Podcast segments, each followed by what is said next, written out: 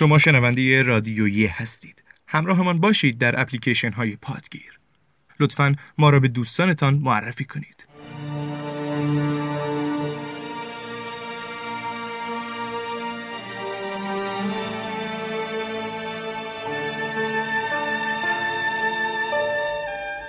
سلام وقتتون بخیر میزبان شما هستیم در 26 مین قسمت از رادیویه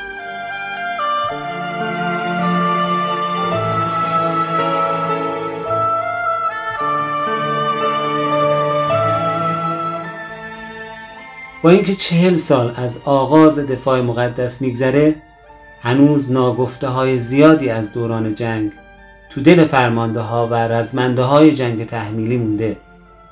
و البته هنوز هم موضوع دفاع مقدس برای دنبال کننده های این آثار جذابیت زیادی داره.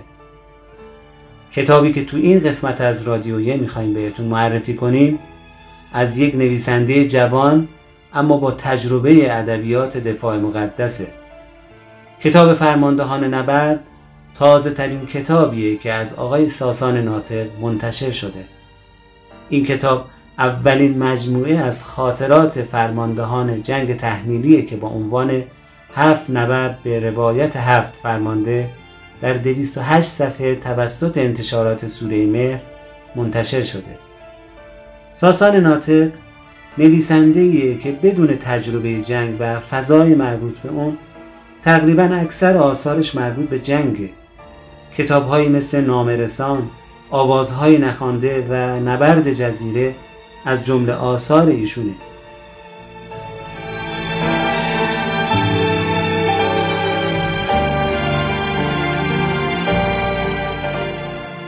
آقای ناطق برای نگارش فرماندهان نبرد رفته نشسته پای صحبت هفت فرمانده ارشد دفاع مقدس و مهمترین خاطراتشون رو از جنگ شنیده و ثبت کرده.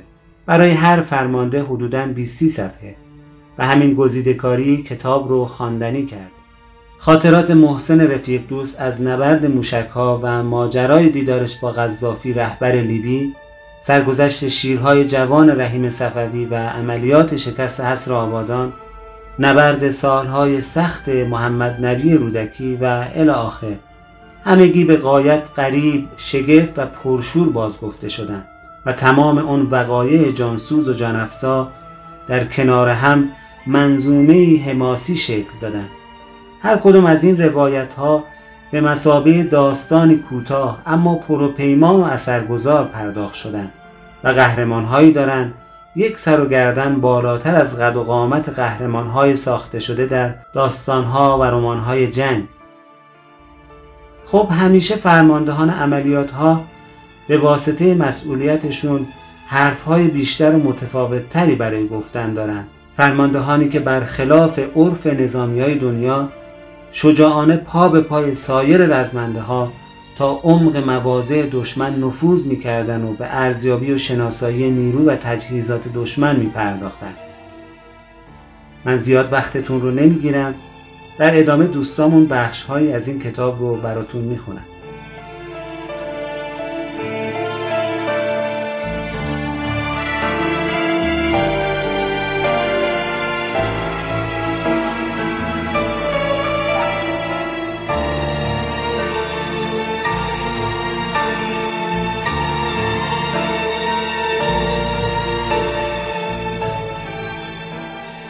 فاصله زیادی با ساختمان هنگ ژاندارمری نداشتیم.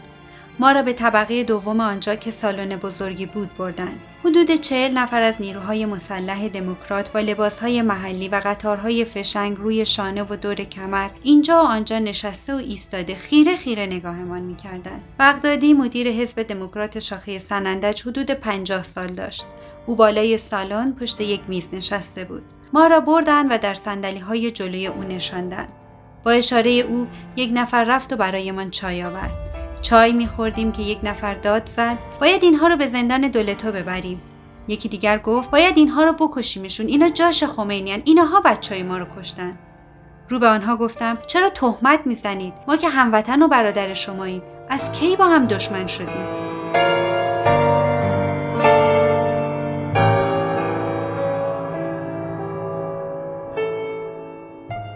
بغدادی آرام نشسته بود و از زیر ابروهای پرپشتش نگاه می کرد که تلفن روی میز به صدا درآمد. او گوشی را برداشت و تا اسم صدری را از زبان او شنیدم فهمیدم سرهنگ عباس صدری فرمانده لشکر 28 سنندج زنگ زده است. بغدادی به سرهنگ گفت مگه تفاهم نکرده بودیم از باشگاه بیرون نیان اینا حتما اومدن مقرای ما رو منفجر کنند از حرف او ناراحت شدم و گفتم چرا تهمت می‌زنی مرد؟ ما اگه برای انفجار اومده بودیم حتما تو ماشینمون سی چهار مواد منفجره پیدا می‌کردی. حرفهای بغدادی با سرهنگ صدری را میشنیدم. سرهنگ به او گفت لطفا گوشی رو بدید به آقای رودکی سرتیم تعویز نیرو. وقتی گوشی را گرفتم سرهنگ گفت سلام پسرم می‌خوای هلیکوپتر بفرستیم شما رو ببره؟ گفتم شب که هلیکوپتر نمی‌تونه پرواز کنه. گفت در هر حال حرف زدیم و شما را آزاد می‌کنن. بغدادی گوشی را گرفت. از صحبتهای او و سرهنگ صدری فهمیدم. محمد کریمی فرمانده سپاه سنندج با داریوش فروهر در تهران حرف زده و او به قاسملو دبیر کل حزب دموکرات زنگ زده و او هم به بغدادی گفته ما را آزاد کنند. بغدادی گوشی را گذاشت و گفت شما آزادید می‌تونید برید. گفتم اسلحه هایمان را بدهند. یک نفر با خشم گفت نباید آزادشون کنیم باید اینا رو بکشیم. دست کردم از تو جیب کاپشن چرمیم نارنجک را درآوردم. چشمان بغدادی از دیدن آن گرد شد. نارنجک را گذاشتم روی میز و گفتم وقتی ما رو بازرسی بدنی کردن اینو پیدا نکردن. می‌تونستم زامنش رو بکشم و چند نفر از شما رو بکشم. ولی ما اینجا نیومده بودیم جایی رو منفجر کنیم و کسی رو بکشیم. حالا همین نارنجک رو برای نشون دادن حسن نیت خودمون به شما میدم. یک بار فوش و داده هوار دو نفری که کنار در ورودی ایستاده بودند به هوا بلند شد. همه با تعجب آنها را نگاه می‌کردند. یکی از آنها همانی بود که مرا بازرسی بدنی کرده بود. آن دو با قنداق تفنگ به دست و پای هم می‌زدند و همدیگر را متهم می‌کردند که ما را خوب بازرسی نکردند. ناگهان بغدادی داد زد دعوا نکنید اینا آدمای صادقیان من پسرم تو دانشگاه جمهوری اسلامی درس می‌خونه. دو نفری که همدیگر را می‌زدند ساکت شدند. بغدادی رو به ما گفت برید. گفتم باید اسلحه هایمان را بدهند. اسلحه ها را بدون خشاب و فشنگ آوردن دادن. گفتم اینطوری نمیشه خشاب ها رو هم باید بدین. یک نفر از میان جمع داد زد. اینا چقدر پررو هستن. اسلحه هاشون رو هم دادیم ولی نمیرن. اصلا نذاریم برن.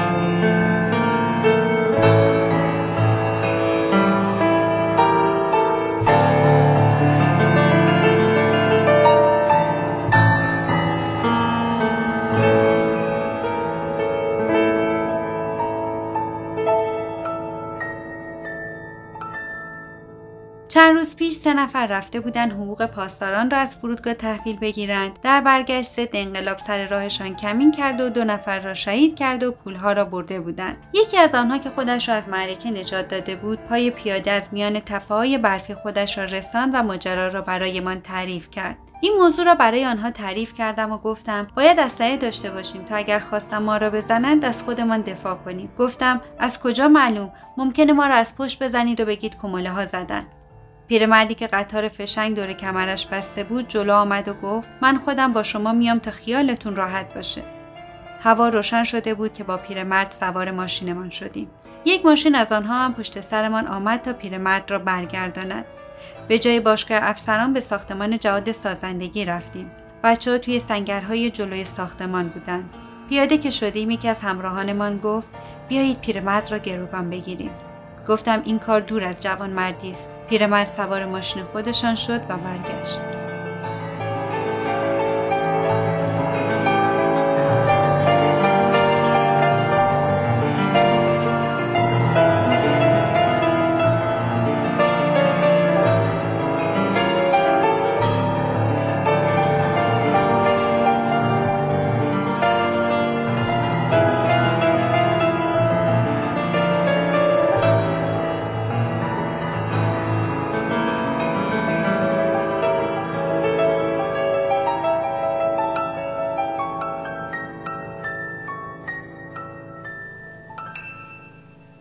جلسه که تمام شد محسن رضایی گفت چی کار می‌خوای بکنی؟ گفتم کمر شکنه رو در اختیارم بذارید تا یگانه رو جمع کنم. باید نفربرا رو به جوفیر ببریم و مانور کنیم. می‌دونید که باید از آب رد بشیم. محسن رضایی که در جریان بازسازی آخرین نفربرها بود به رفیق دوست گفت دستور بدید 145 نفربر باقی مونده رو هرچه زودتر تحویل بدن. رضایی پرسید دیگه چی می‌خوای؟ گفتم بگید بچه های آقای رفیق دوست یه قرارگاه برامون بزنن. یه خط تلفن افیکس هم می‌خوام تا با همه در ارتباط باشم. باید تو کانال سلمان مانور کنیم. کانال سلمان در جنوب اهواز بود. سالهای اول جنگ آب را از آنجا به طرف دشتهای جوفیر و کوشک و طلایی هدایت کرده بودیم تا جلوی پیشروی عراق را بگیریم. سید محمد سنیخانی مسئول ترابری سپاه آنجا بود. به او گفتم هفتاد تا کمر شکن می‌خوام. گفت برایمان تأمین می‌کند. چند دستگاه از نفربرهایمان صدمه دیده یا منهدم شده بودند. موتور نفربرهای صدمه دیده را باز می‌کردیم و روی نفربرهای دیگر میگذاشتیم. در مجموع 644 نفربر را آماده عملیات کردیم و پس از سه روز به جوفیر رفتیم. تیپ دو زرهی دسپول و تیپ دو لشکر 81 کرمانشاه هم معمور شده بودند در عملیات پیش رو با ما وارد عمل شوند. اما هنوز مستقر نشده پیام فرستادند که تدارکاتشان خوب نیست. سری به آنها زدم و از آنها راجع به شبکه ارتباط بیسیمی پرسیدم. فرماندهان تیپ ها نگاهی به همدیگر انداختند و گفتند ارتباط شبکه و بیسیمی ندارند. با تعجب پرسیدم یعنی چی ارتباط ندارید؟ یکی از آنها گفت وقتی تو خط پدافندی بودیم از کار افتادن. گفتم اصلا می‌تونید تیر دقیق بزنید یا نه؟ گفتند نه. با عصبانیت پرسیدم چرا؟ گفتند تانکامون ایراد داره خب. دیگر نمی‌دانستم چه بگویم.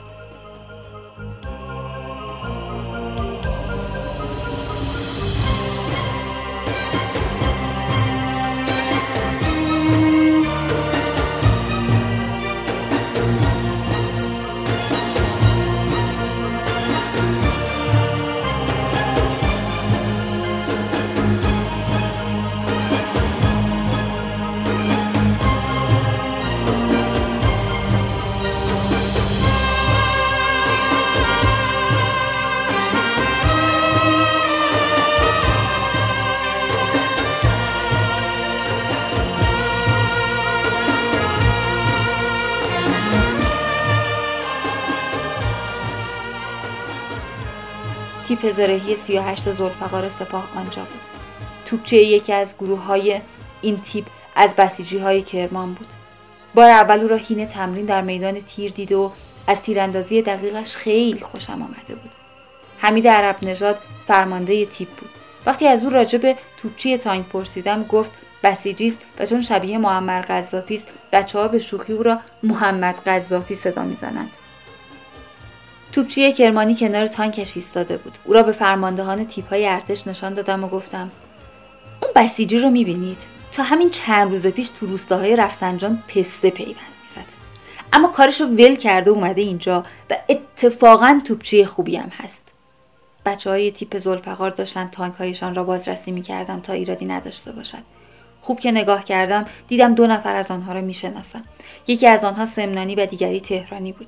عرب نژاد با آنها کار کرده بود و می‌گفت غیر از آنها سه سرباز هم دارد که تیر دقیقی می‌زنند. آنها را به فرماندهان تیپ ها نشان دادم و گفتم اون دوتا جوون هم می‌بینید؟ اون که دست رو شنی تانک گذاشته تو سمنان خربوزه میکاره. دوستش همتی بچه یه بقاله و دانشجوی دانشکده فنی دانشگاه تهران. تانک اینا با همدیگه ارتباط بیسیمی داره. خوبم بلدن مانور کنن و تیر بزنن. ولی شما که نظامی هستید نه ارتباط بیسیمی دارید نمی‌تونید تیر بزنید. فرماندهان تیپ نگاهی به همدیگر انداختند و چیزی نگفتند. با اینکه شنیده و دیده بودم چند نفر از نیروهایشان از ارتشی های کاربلد و با تجربه تصمیم گرفتم در عملیات پیش رو از آنها به عنوان خط نگهدار استفاده کنیم. تانکهایشان ایراد داشت و اگر وارد خط می شدند حتما تلفات می دادیم.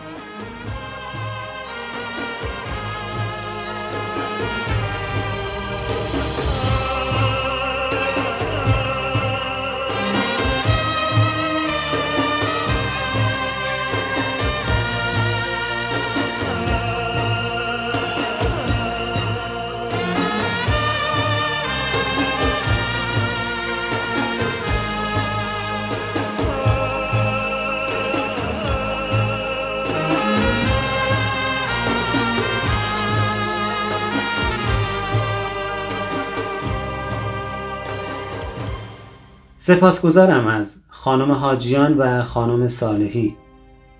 اگر از موضوع این کتاب خوشتون اومد می‌تونین با مراجعه به سایت سوره مر کتاب رو به صورت اینترنتی خریداری کنید. خیلی ممنونم که همراهمون بودیم روزگارتون خوش. خدا نگهدار.